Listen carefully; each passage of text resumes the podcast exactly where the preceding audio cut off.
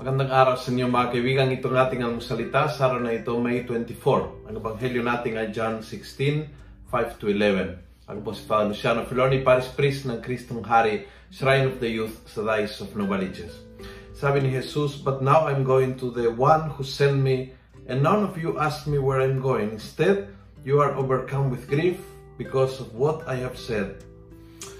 Minsan, nakakalimutan natin yung damdamin ng iba. Nag-focus tayo sa sariling pinagdaraanan, kalungkutan, iniisip, nararamdaman at nakalimutan natin na may tao na may may nararamdaman sa harapan natin at nangangailangan ng pakikiramay, pakikisama, uh, tulong, pakikinig, pagbibigyan ng pansin, pagbibigyan ng, ng atensyon sa oras ng kanyang pangangailangan. Sometimes we can get so self-centered na hindi natin nakikita ang pangangailangan na nasa ating harapan.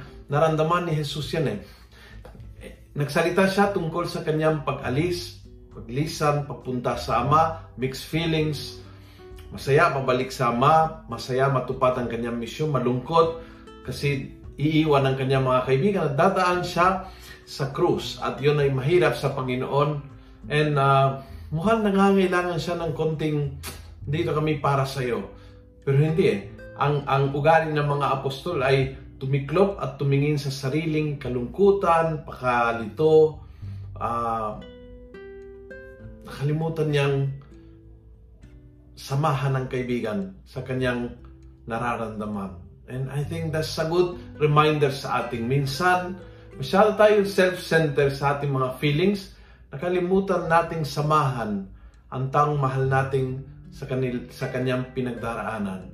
Naway maging reminder ito na magiging sensitive, attentive sa nangangailangan ng ibang tao at hindi lang sa kailangan mo sa pinagdadaanan ng ibang tao at hindi lang sa pinagdadaanan mo. Sa nararamdaman ng ibang tao, hindi lang sa nararamdaman ko. Sa ganun, uh, magiging tunay tayo ng kaibigan ng ating mga minamahal sa buhay. At uh, pati sa ating Panginoon, magiging tunay na kaibigan. Kung nagustuhan mo ang video ito, pass it on. Punuin natin ng good news sa social media. Gawin natin viral araw-araw ang salita ng Diyos. God bless.